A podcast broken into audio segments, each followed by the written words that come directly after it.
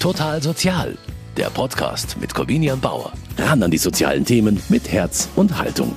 Ja, herzlich willkommen zu Total Sozial, heute zu einer ganz besonderen Folge. Ich bin nämlich nicht alleine im Studio. Bei mir ist meine Kollegin Brigitte Strauß. Ja, und wir schauen heute mal gemeinsam auf das Jahr zwanzig zwanzig zurück. Wir haben ja das letzte Jahr über die Sendung Total Sozial gemacht und waren in unterschiedlichen Einrichtungen, jeder für sich. Und heute schauen wir mal gemeinsam. Grüß dich, Brigitte. Hallo. Und das machen wir natürlich auch dem Jahresabschluss entsprechend mit kulinarischer Begleitung. Da gibt es nämlich Lebkuchen. Mhm. Wenn ich dran schmatz noch gerade. Genau, und damit wir damit wir es auch ein bisschen aushalten, das darf ich glaube ich nicht so sagen. Doch. Ich genau. glaube, da hat jeder Verständnis dafür, weil die Christkindlmärkte sind nun mal zu. Wir sitzen hier mitten in der Münchner Innenstadt und kommen nicht zu unserem Advents-Nacharbeits- Drink. Ja, deswegen haben wir den Nacharbeitsdrink mal vorgezogen in die Sendung und hier begrüßen Sie jetzt mit Glühwein zu einer neuen Folge Total Sozial. Korbinian Bauer, das bin ich, und meine Kollegin Brigitte Strauß. Das bin ich. Und ich freue mich jetzt, dass Sie dabei sind und wünsche gute Unterhaltung. Ja, lieber Korbinian, was ist denn das Thema des Jahres? Ja, natürlich Corona. Wurde ja passenderweise auch gerade letzte Woche auch zum Wort des Jahres gewählt. Man könnte sagen, es hätte kreativere Möglichkeiten gegeben. Aber keine ähm, naheliegendere. Das, das tatsächlich nicht. Aber äh, kreativer waren tatsächlich die äh, Menschen in den sozialen Einrichtungen. Die haben aber auch, ich sage jetzt mal, bevor sie kreativ werden mussten, natürlich auch ja viel Kurioses erlebt. Habe ich jetzt zumindest bei meinen Besuchen in den sozialen Einrichtungen so mitbekommen. Mhm. Das war schon, ja, war schon irgendwie ein bisschen schräg. Du warst gleich im März und hast ähm, dann auch irgendwie rausfinden müssen, wie die denn jetzt überhaupt arbeiten, die die ganzen Einrichtungen, weil ja alles nicht mehr funktioniert hat, wie es gewohnt war. Wo warst denn du? Ja, zum Beispiel habe ich einfach, ich habe einen leichten Einstieg gesucht, weil ich mir gedacht habe, ich probiere das aus, was ich jetzt direkt, wo ich den direkten Vergleich habe. Ich war im Februar noch im Monsignore Bleyer Haus, einer äh, Behinderteneinrichtung mit vielen Werkstätten, mit einem Wohnheim mhm. für Menschen mit Behinderung und einer ambulanten Pflege. Da war ich im Februar für Total Sozial. Ja, und dann war ich einfach später nach dem Lockdown, nachdem er auch wieder in die Behinderteneinrichtungen hinein durfte, da gab es ja Besuchsverbote, war ich da nochmal. Und obwohl die Besuchsverbote dann aufgehoben waren, hat man trotzdem den, den krassen Unterschied gemerkt. Ich habe zum Beispiel bei meinem ersten Treffen damals mit dem Mitarbeiter Ralf gesprochen, der ist im Werkstattrat auch. Und er hat eben auch die Einschränkungen durch Corona ganz persönlich mitbekommen. Ja, zurzeit, zurzeit sehe ich meine Freundin wenig, sehr wenig, also... so fast wie gar nicht. Also, so, ich habe sie einmal bis jetzt getroffen, im Garten draußen mussten wir uns dann treffen. Das ist auch eine saublöde Situation. Also normal gehe ich immer auf ihre Gruppe hoch oder sie kommt zu mir. Ne? Und jetzt müssen wir uns plötzlich draußen treffen. Aber da haben wir einen schönen Abend gehabt. Oh. Das muss echt heftig gewesen sein ja, für die beiden. Also noch heftiger deshalb, weil, muss ich auch noch erzählen, im Februar bei dem Treffen war noch voller Vorfreude. Die beiden wollten nämlich zusammenziehen. Es geht nämlich auch im Monsignore Bleyer Haus, dass eben die Bewohner sich auch eine kleine Wohnung quasi teilen. Das wollte er eben machen mit seiner Freundin. Und hätten sie das irgendwie quasi im Januar gemacht, dann hätten sie während des Lockdowns kein Problem gehabt. Genau. Und dann ja, kein Problem, aber... zumindest zusammen wohnen können. Ja, und ich konnte ja nicht in die Einrichtung reingehen, habe ihn aber dann trotzdem gefragt, ist denn daraus was geworden? Und das hat er mir geantwortet. Ja, also das ist, das ist jetzt durch die Lage jetzt etwas schwierig. Also, also der Umbau der stand, weiß ich noch nicht, stand schon bevor, aber, aber es dauert noch, bis, bis da alle, alles so genehmigt wird und so, ne? bis, bis da alles gemacht werden kann. Also es dauert noch ein bisschen. Ja, hinhauen tut's bestimmt. Aber jetzt fragst du doch wann. Drücken wir den beiden die Daumen. Ja, hoffentlich. Also das ist natürlich auch nochmal was, wo sich äh, deren Leben ja da nochmal durch Corona irgendwie anders geändert hat. Das ist für mich zum Beispiel der Fall. Also das hat mich schon auch beeindruckt, wie die damit umgehen. Wie der, wie der Ralf ja. seine und die Mitarbeiter auch damit umgehen. Die hat so viel heftiger auch noch getroffen. Und ich war wirklich beeindruckt, wie die Menschen dort damit umgehen. Du hast ja, ich sage jetzt mal, ein ganz anderes Thema gehabt, aber auch einen Bereich gehabt, wo sich äh, Corona natürlich auch nochmal stark gezeigt hat und auch in der, ich sage mal, im milden Sommer stark gezeigt hat. Ähm, da hast du die Schulsozialarbeiter der Caritas getroffen. Wie war das denn? Ja, ich habe einen getroffen, das war Wolfgang Gust, und der hat mir erzählt, wie sich die Schüler durch das Homeschooling auch während der Zeit verändert haben. Zu gerade manch ganz Schwierigen ist der Kontakt total abgebrochen, weil die auch nicht erreichbar waren. Es war auch so, dass wenn man angerufen hat, die sehr wortkarg waren, die sind verstummt. Viele Schüler haben am Telefon kaum was gesagt. Es war gar nicht so leicht herauszufinden, wie es ihnen geht und wie die Situation daheim ist. Und dann war es auch eine Verunsicherung. Auch jetzt äh, spüre ich bei den Schülern noch eine Verunsicherung. Das, Weil? Ähm, ich kann es nicht in aller Tiefe ergründen, aber ich kann es wahrnehmen. Okay. Die kommen viel verschüchterter zur Tür herein als vorher. Bei mir geht es in der Regel zu wie am Stachus, da sind Kommen und Gehen und das Telefon und alles gleichzeitig. Und jetzt muss man Abstand halten.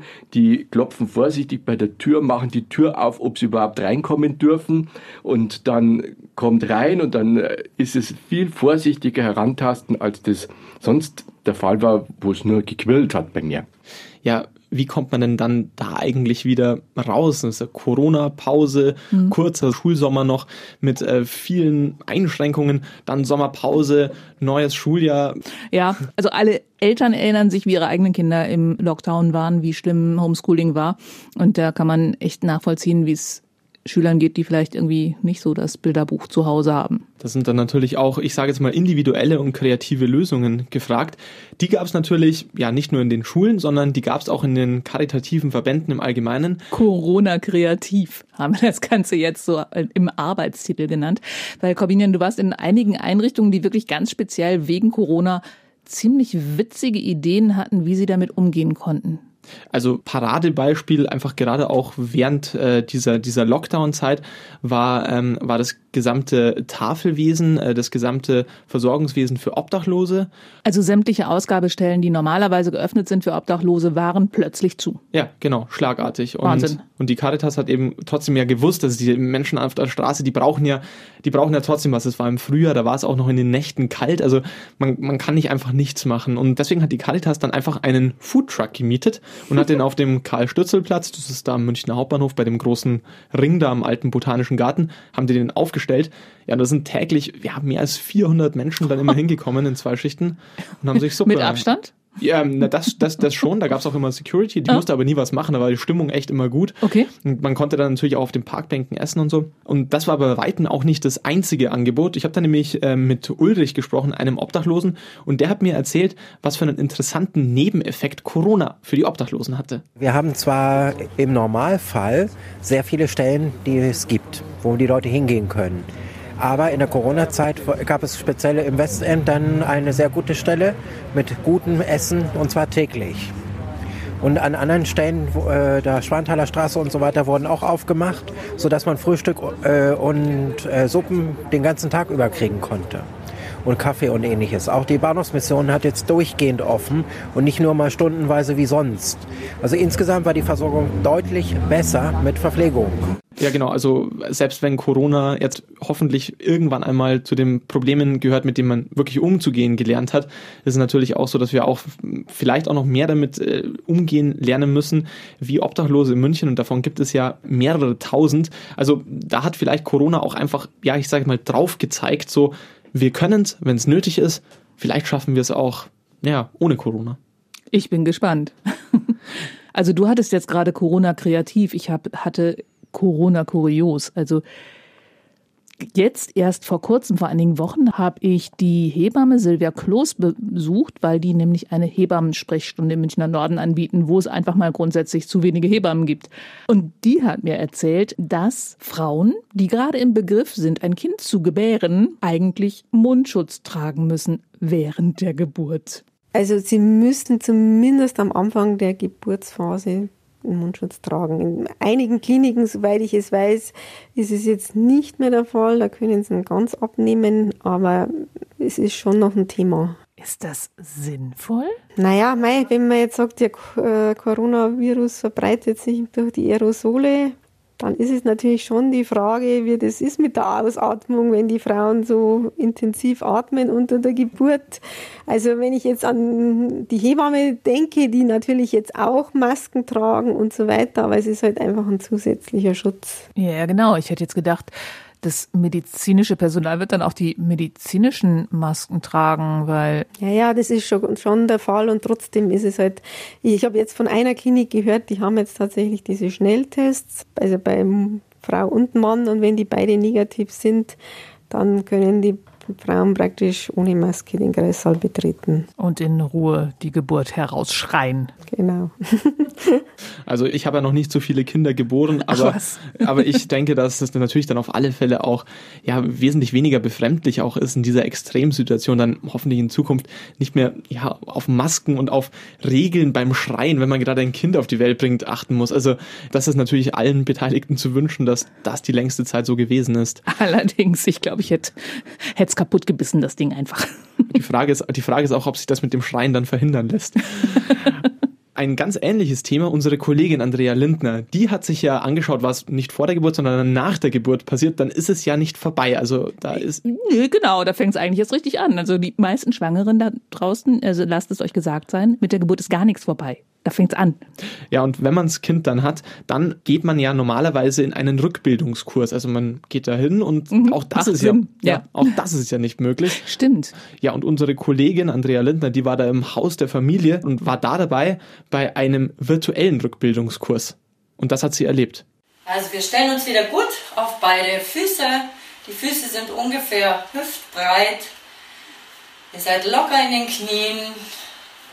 Richtet euch erstmal wieder ganz bewusst auf, mit einem guten Stand. Valerie Lippe macht die Übungen vor. Die zehn Teilnehmerinnen machen es zu Hause nach. Auf dem Laptop der Hebamme sind die Frauen in ziemlich kleinen Kästchen zu sehen. Es ist also auf jeden Fall mühsam für Valerie Lippe einzuschätzen, ob die Frauen die Übung richtig machen. Aber immerhin kann so der Kurs zumindest stattfinden. Ich möchte den Frauen einfach gerne nochmal alles so mitgeben. Und ähm, für mich ist auch wichtig, da diesen Raum zu haben, mit ihnen einfach ähm, nochmal Rückmeldungen zu bekommen, Fragen zu bekommen, die manchmal eben doch persönlicher sind. Ähm, genau. Ja, das war Valerie Lippe vom Haus der Familie, die mit unserer Kollegin Andrea Lindner über virtuelle Rückbildungskurse gesprochen hat. Ja, das ist auch ein klassisches Beispiel dafür, dass man eben auch nicht auf alle Sachen wegen Corona verzichten kann. Man musste einfach irgendeinen Weg finden. Und das Beruhigende ist, man hat einen Weg gefunden und da ist das Haus der Familie, war da auch nicht alleine, sondern das hat ganz, haben ganz viele Einrichtungen eben so gemacht. Aber in diesem Jahr gab es ja noch ein paar andere Probleme als nur Corona, oder? Ja, es gab sie natürlich schon. Es sind auch vor allen Dingen einfach viele Probleme nach wie vor da, die es schon seit Jahren gibt. Wir haben uns dieses Jahr natürlich auch viele Gedanken gemacht, was nehmen wir denn für Themen, über was sprechen wir denn? Und ich kann mich an ein Thema erinnern, das war für uns alle auch sehr informativ hier in der Redaktion, weil wir haben uns nämlich mit einem Gesetz auseinandergesetzt, von dem keiner so wirklich wusste, was es eigentlich ist. Brigitte, du hast es dann letztendlich herausgefunden. Es ging um das Bundesteilhabegesetz. Gut, dass du mir jetzt nochmal den Titel sagst, weil ich habe es auch schon wieder fast vergessen. Jedenfalls erinnere ich mich sehr gerne an dieses Interview, das ich im Einrichtungsverbund Steinhöring geführt habe. Ganz Corona-konform natürlich und alle Leute nacheinander und vorher, nachher Mundschutzabstand und also diesen ganzen Zirkus, den man mit den Mikrofonen machen muss, mit Einsprühen, mit Desinfektion, haben wir doch alles ganz brav gemacht. Und ich habe allen die gleiche Frage gestellt, nämlich Bundesteilhabegesetz, ist es eher Chaka oder naja? Und alle waren sich einig, es war der totale Horror und ein absolutes Bürokratiemonster. Und Karin Rink habe ich auch gesprochen, das ist die Mutter von einer Bewohnerin dort. Ihre Tochter ist inzwischen erwachsen und lebt schon seit mehreren Jahrzehnten quasi dort und fasst es folgendermaßen zusammen. Also ich kann jetzt im Leben meiner Tochter überhaupt keine Veränderung feststellen zu vorher. Und zwar null.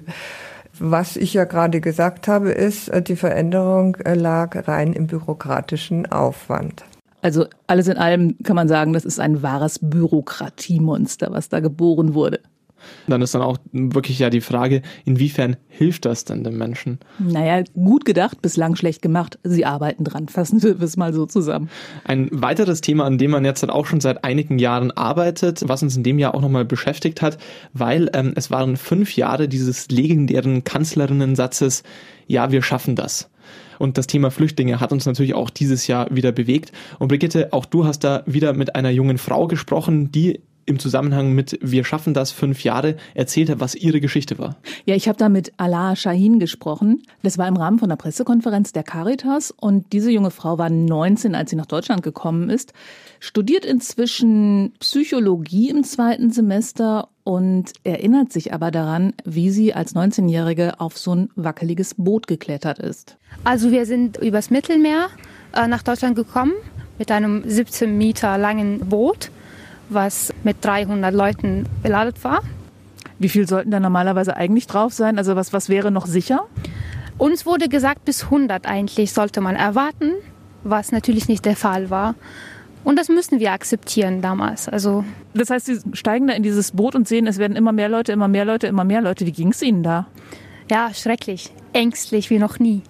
Aber jetzt kann man nicht verzögern und zurückgehen. Das heißt, Sie hatten diese Überfahrt gebucht quasi bei wem auch immer und konnten nicht sagen, ach, ich nehme das nächste Boot. Nein, leider nicht. Das sind nicht so äh, luxuöse äh, Fahrten. Der, äh, der Schlepper, oder was auch man nennt, war anonym, unbekannt für uns, was lustigerweise damals nichts ausmachte. Wir wollten einfach weg. Das hat auch sehr äh, zu viel Geld gekostet. Und Sie sind dann wie lange in diesem Boot gewesen? Es hat bei uns glücklicherweise nicht so lange gedauert, bei anderen äh, Fahrten, wovon ich gehört habe. Es hat ungefähr zehn Stunden gedauert, bis wir von der äh, italienischen Armee geholfen äh, worden sind. Da sind Sie gefunden worden und auf ein größeres Boot umgestiegen? Äh, genau, genau. Was haben Sie unterwegs gedacht? Haben Sie gedacht, Sie sehen jemals wieder irgendein Land? Ja, tatsächlich. Also wir haben uns wirklich Gedanken gemacht, kommen wir jemals an? Wo kommen wir an? Wie will es weitergehen und so? Da ist man immer in diesem Schock und man macht alles mit, was da kommt. Wahnsinn. Wie gesagt, spricht fließend Deutsch, hat in Bayern nochmal das Abitur nachgemacht. Also sie hatte schon eins, in, nicht in Syrien, sondern sie war in den Libanon geflohen erst und von dort aus weiter und hat dann in Bayern nochmal das Abitur nachgemacht und übrigens auch noch Latein gelernt und auch noch Spaß dran gehabt. Also eine unglaubliche Frau, eine von denen, die es geschafft hat. Aber du hattest doch auch so einen total interessanten, genau, Geflohenen bei dir im Studio und der hat, der hat tatsächlich was wegen Corona total gut gemacht. Ja, das war Asad Mir. Er kam aus Bangladesch, ähm, aber auch eben von Nordafrika mit dem Schlauchboot äh, über das Mittelmeer, über, nach, über Italien, nach München. Und dort wurde er dann von der K J F aufgenommen, der katholischen Jugendfürsorge. Und ähm, auch wenn das jetzt schon ein paar Jahre her ist und er mit der K J F auch nicht mehr direkt zu tun hatte, hat er dann in der Corona-Krise der K J F geholfen. Er hat nämlich Masken besorgt, nämlich von seinem eigenen Geld. Der arbeitet in der Gastro, also der ging es ja bekanntermaßen während Corona nicht auch nicht so ganz gut, genau, kann man sagen. Und von seinem eigenen Geld, was er aber trotzdem hatte und seinen Kontakten in Bangladesch, hat er dann Masken besorgt, um die K J F auszutauschen. Und darüber hat er eben auch mit mir bei Total Sozial gesprochen. Ja, wie gesagt, das war mein Plan eigentlich von Anfang, dass ich irgendwas zurückgeben möchte, irgendwann, wenn ich es wenn ich schaffe oder kann. Und das war die richtige Zeit für mich, weil ich immer das wollte. Also, und katholische Jugendfürsorge hat das verdient und ich wollte immer was zurückgeben. Und ich habe halt mit der Zeit über Sozialkontakt, Facebook, Instagram mit bangladeschi Leute auch Kontakt gehabt und daher von Bangladesch habe ich das besorgen können und hier schicken lassen. Also zwei Beispiele von Menschen, die sicherlich einen positiven Beitrag zu unserer Gesellschaft leisten werden und wo man merkt, Integration lohnt sich aber sowas von. Und das sind eben die Themen, die uns eben unabhängig von Corona auch langfristig beschäftigen werden. Ja, und wo man jetzt vielleicht aber auch gerade durch die Corona-Krise gemerkt hat, wo man da als Gesellschaft auch gestärkt wird durch solche Menschen wie Asad. Aber Leute, die etwas zurückgeben möchten, davon hatte ich auch ein paar. Ja, wir haben schon ganz viele, ja, ich sage jetzt mal Geschichten gehört jetzt, wo es in diesem Jahr ähm, nicht unbedingt immer alles glatt gelaufen ist oder wo es schon seit Jahren nicht glatt läuft. Aber wir haben natürlich auch schöne Erlebnisse gehabt. Und ein ganz schönes, das hast du jetzt halt erst vor ein paar Wochen gehabt. Was war das denn, Brigitte? Da habe ich ein paar Paten kennengelernt. Das war beim S K F, Sozialdienst katholischer Frauen. Da kann man nämlich Patenkinder bekommen. Also man kann sich melden, wenn man Pate werden will. Und die Kinder, die dort vermittelt werden, sind Kinder von meistens psychisch kranken Müttern. Und der S K F möchte denen so ein bisschen normales Leben ermöglichen mit diesem Projekt. Ich habe zwei Paten getroffen, das Kind habe ich nicht getroffen, auch wegen Corona, weil man jetzt auch irgendwie Kinder nicht unbedingt vors Mikrofon zerren muss, finde ich. Und was mich ganz besonders beeindruckt hat, war der Grund, weshalb diese Paten unbedingt ein Patenkind haben wollten. Ich meine, normalerweise macht ja. man das bei Freunden oder Verwandten. Genau. Aber Christopher Wenger hat es mir eigentlich ziemlich anschaulich erklärt. Letzten Endes sind wir beide, was die Herkunft betrifft, wir kommen aus einfachen Verhältnissen, also wir kommen beide aus Arbeiterfamilien und haben dann, also es mag jetzt ein bisschen pathetisch klingen, aber dann auch den Aufstieg durch Bildung geschafft. Und dann war halt irgendwann der Gedanke, wo wir den Schritt dann nach München gewagt haben und auch da hat es für uns dann ganz gut geklappt, auch mit den Jobs und auch frühzeitig geklappt. Dann haben wir uns irgendwann gefragt, ja, was, was will man eigentlich noch mehr? Also was, was gibt es für uns beide noch, was wir, was wir mehr wollen? Es gibt jetzt für uns auch keine kurzfristige Planung, dass wir eigene Kinder haben wollen. Es gibt das Thema mal, aber es ist jetzt so, dass wir erst seit kurzem... Müssen noch Fuß fassen quasi in, in München, dass das so für die Familienplanung reicht. Genau, und das, deshalb gab es da noch nichts Konkretes. Und, und dieser Gedanke, der hat uns dann schon länger umgetrieben. Und dann gab es mal eine Idee, ob ich vielleicht was mache in dem Bereich für Arbeiterkinder, also auch Studierende erster Generation. Das hat dann nicht so ganz funktioniert, weil wir was zusammen machen wollten. Und eigentlich war der Gedanke, dass wir was tun, wo wir auch wirklich merken, das kommt da an, wo wir wirklich, wirklich was helfen können. Also Sie wollten quasi so ein bisschen was ins System zurückgeben. Sie ja. haben die Chance bekommen, einen besseren Bildungsabschluss zu bekommen als Ihre Eltern und äh, wollen das jetzt einem anderen Kind ermöglichen. Genau. Das, Oder das zumindest ein Puzzlestückchen dazu genau. beizutragen. Genau. Das war eigentlich der, der Grundgedanke von uns, weil wir auch an der einen oder anderen Stelle sehr viel Glück gehabt haben und wir wissen um die Situation und wir wissen, dass auch manchmal viel Glück dazu gehört und wir wissen auch, dass es viele Kinder gibt, die in Familien geboren werden, wo dieses Glück eben nicht da ist. Und das war eigentlich der Gedanke, dass wir gesagt haben, wir machen was und in dieser Findungsphase, die dann auch wirklich ein halbes, dreiviertel Jahr gedauert hat, sind wir dann shoppen gewesen und dann war der Stand da. Und dieser Stand... der da stand. Das war ein Informationsstand vom S K F, wo Flyer verteilt worden sind für dieses Patenprojekt. Also an alle Verbände, ich kann nur sagen, Flyer helfen. Also das war jetzt wieder eine total nette Geschichte. Du hast am Anfang schon mal was erzählt über Obdachlosenhilfe in Corona-Zeiten.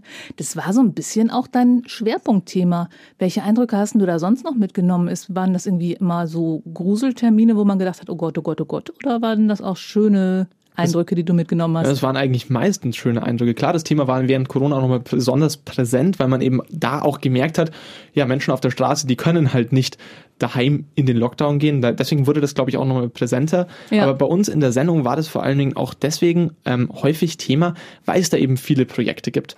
Zum Beispiel gibt es da das äh, Projekt D drei, das heißt immer Trinkstube. Das ist eine Einrichtung. Klingt jetzt ja. irgendwie nicht so, als ob man das bewerben sollte. Ja, genau. Aber das hat damit zu tun, dass es jetzt ja seit über einem Jahr ein totales Alkoholverbot rund um den Münchner Hauptbahnhof gibt. Und gleichzeitig ist das aber auch der Ort, an dem eben viele Obdachlose leben. Ja, und das hat dann natürlich viele Probleme auch aufgeworfen und die Caritas hat da in der Dachauer Straße drei, das D drei, eröffnet und ähm, dort können eben Obdachlose in geschützter Umgebung konsumieren, aber das ist nicht das Einzige. Die Obdachlosen haben nämlich natürlich noch mehr Bedürfnisse, hat mir Martin Butz vom Sozialdienst des D drei erzählt. Nun gut, dazu muss man sagen, dass Wohnungslosigkeit nicht nur das Fehlen von der Wohnung ist, Ähm, sondern dass da meist viel mehr Sachen dann zusammenkommen, die halt durch die Wohnungslosigkeit bedingt oder ausgelöst werden. Ne? Das heißt psychische Erkrankungen, gesundheitliche Probleme und viele weitere. Und da kann im Prinzip alles auftauchen. Ne? Die einzelnen Biografien sind nicht alle homogen äh, äh, von den äh, Wohnungslosen, von unseren Besuchern. Und da taucht dann alles auf, von Suchtproblematiken bis Kriegstraumas über psychische Beeinträchtigungen oder Krankheitsbilder. Du hattest doch auch noch irgendeine Geschichte, da bist du, hast du dir mal die Nacht um die Ohren geschlagen? Ja, genau. Da bin ich, äh, in der Nacht, da habe ich mir nicht nur die Nacht um die Ohren geschlagen, sind mir die Flügel um die Ohren geflogen. Okay. Ich war mit der Möwe Jonathan unterwegs. Die könnte jemand vielleicht sogar auch schon mal gesehen haben. Das ist ein blauer Sprinter mit aufgedruckten weißen Möwen. Der fährt jeden Abend seit den achtzigern. Jeden Abend fährt er hier durch München und verteilt eben Tee und Brotzeiten an obdachlose Menschen. Ist auch ein Beispiel für ein, für ein Projekt, was ganz unabhängig von Corona ähm, einfach die Bedürfnisse von Obdachlosen seit Jahrzehnten in den Mittelpunkt stellt. Und da war ich eben dabei. Und was wirklich spannend auch ist, das war, dass bei der Möwe Jonathan oder besser von bei den Schwestern und Brüdern vom Heiligen Benedikt Labre, der Organisation, die da dahinter steht, eben nicht nur Brotzeiten verteilt werden, sondern dass da auch Wohn- und Schlafplätze zur Verfügung gestellt werden. Also da werden Obdachlose auch tatsächlich von der Straße runtergebracht, wenn sie das denn wollen, und können ein ganz selbstbestimmtes Leben führen. Und ich habe da einfach die Feststellung auch gemacht, dass eben, obwohl wir viele Themen gehabt haben, auch gerade zum Thema Obdachlosigkeit, so da viele Sachen uns angeschaut haben, dass da trotzdem noch so viel Zusätzliches ähm, geleistet wird, was wir uns auf alle Fälle auch noch in Total Sozial anschauen werden. Ja, und irgendwie freue ich mich da jetzt schon ein bisschen auf das nächste Jahr. Hoffentlich dann ohne Corona. Zu viele Corona-Themen. Ich möchte so ab März keine mehr machen. Und du? Ja, ich äh, hätte auch schon ab diesem Sommer keine mehr machen okay. brauchen, aber so ist es halt. Aber ein total schönes Thema hattest du noch. Ein Thema, das eigentlich für Journalisten Pflichtthema ist. Richtig. Ähm, Nämlich leichte Sprache. Also Lieschen Müller sollte verstehen, wie das Bundesteilhabegesetz funktioniert. Übrigens gibt es das echt in leichter Sprache. Aber du hattest ein total süßes Beispiel, nämlich ein Kochbuch in leichter Sprache. Genau, weil Kochen eben zu den ganz ja, fundamentalen Dingen gehört, die auch zu einem eigenständigen Leben dazugehören. Ja, und eben viele Menschen, ich sage es halt mal, nicht wirklich Lust auf Kochen bekommen, wenn in Kochbüchern mit Fachbegriffen und äh, französischen Ausdrücken um sich geworfen wird. Ja, und wenn es dann eben Menschen sind, die eine sprachliche Behinderung haben, deren Muttersprache vielleicht auch nicht Deutsch ist, dann tun die sich da ganz schön schwer und damit werden die tatsächlich auch ausgeschlossen bei so einem elementaren Alltagsthema wie Kochen. Ja, und die Caritas, besser gesagt die offene Behindertenarbeit der Caritas, hat da ein Kochbuch in leichter Sprache herausgegeben und das hat mir Gudrun Behrens von der O B A vorgestellt. Das Kochbuch ist zum Beispiel gedacht äh, für Menschen, die sich schwer tun mit Lesen generell oder auch für Menschen mit Lernschwierigkeiten, aber es kommt natürlich auch zum Beispiel äh, Menschen zugute, die äh, demenzkrank sind oder auch natürlich Menschen zum Beispiel, deren Muttersprache nicht Deutsch ist. Einfache Sprache bedeutet, dass zum Beispiel alles erklärt ist, dass keine Abkürzungen verwendet werden, dass kurze Sätze verwendet werden. Jeder Arbeitsschritt wird einzeln erklärt und mit einem Bild dazu äh, gezeigt. Fremdwörter zum Beispiel werden erklärt. Und mir war es wichtig, eine Auswahl von ähm, ja, wenigen Rezepten, die äh, schnell gehen, die sich schnell machen lassen, die mit Zutaten, die es überall gibt. Denn letztendlich, ich glaube, es geht den meisten Menschen so, dass man so ein paar Standardrezepte hat, die man im Alltag sehr häufig macht. Und ja, so ist auch die, sind auch die Rezepte in diesem Kochbuch zusammengekommen.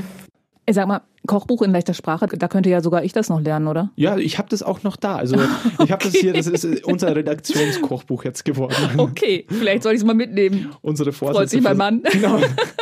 Unsere Vorsätze fürs neue Jahr. Jeder kann jetzt wirklich kochen, es gibt keine Ausreden mehr, dank der Caritas. Und worauf freuen wir uns im nächsten Jahr? Im nächsten Jahr freuen wir uns natürlich hoffentlich auf ein paar weniger Corona-Themen, aber natürlich auch wieder auf viele spannende Geschichten und bewegende Projekte, die tatsächlich jeden Tag da draußen bei uns im Erzbistum München und Freising passieren. Und ich freue mich auf den Impfstoff und äh, darauf, dass das Leben vielleicht wieder ein bisschen normaler wird. Was darf bleiben aus der Corona-Zeit? Also was auf alle Fälle bleiben darf, ist der ähm, Fokus auf bestimmte Themen in, in der sozialen Arbeit und natürlich auch die Energie, die man jetzt hat oder den Willen, den man jetzt gezeigt hat, kreative Lösungen für Probleme zu finden. Es werden auch andere Probleme als Corona auftauchen. Auch diese Kreativität, die könnte meines Erachtens bleiben. Du bist dran mit der nächsten Sendung. Ich bin dran mit der nächsten Sendung. Was hören wir denn da? Ähm, es geht, äh, ich möchte jetzt nicht sagen, wieder mal um Obdachlosigkeit. Nein, aber es sind auch wieder obdachlose Menschen betroffen. Es geht aber um ein Thema, was uns auch gerade in der Weihnachtszeit in der Münchner Fußgängerzone sehr begegnet. Das sind Bettler. Und wir räumen mal mit ein paar Gerüchten auf, die es um Bettler und um Bettelbanden gibt. Und wir stellen die Arbeit der Caritas Streetworker vom Projekt Bildung statt Betteln vor. Und ich freue mich natürlich dann auch, wenn Sie wieder mit einschalten. Für heute war es das mit Total Sozial. Dann würde ich sagen, trinken wir unseren Glühwein aus. Ich sage aber deine Plätzchen, die übrigens hervorragend sind. Ja, danke schön. Kommen die aus dem Kochbuch aus leichter Sprache? Nein, die kommen nicht aus dem Kochbuch aus leichter Sprache, aber gut, sie sind sehr auch gut. Sehr leicht. Gut, die knabbern wir jetzt in Ruhe weiter, verabschieden uns und sagen tschüss, bis zum nächsten Mal, machen Sie es gut. Ihre Brigitte Strauß und Korbinian Bauer. Herzlichen Dank, wiederschauen. Total Sozial, ein Podcast vom katholischen Medienhaus Sankt Michaelsbund, produziert vom Münchner Kirchenradio.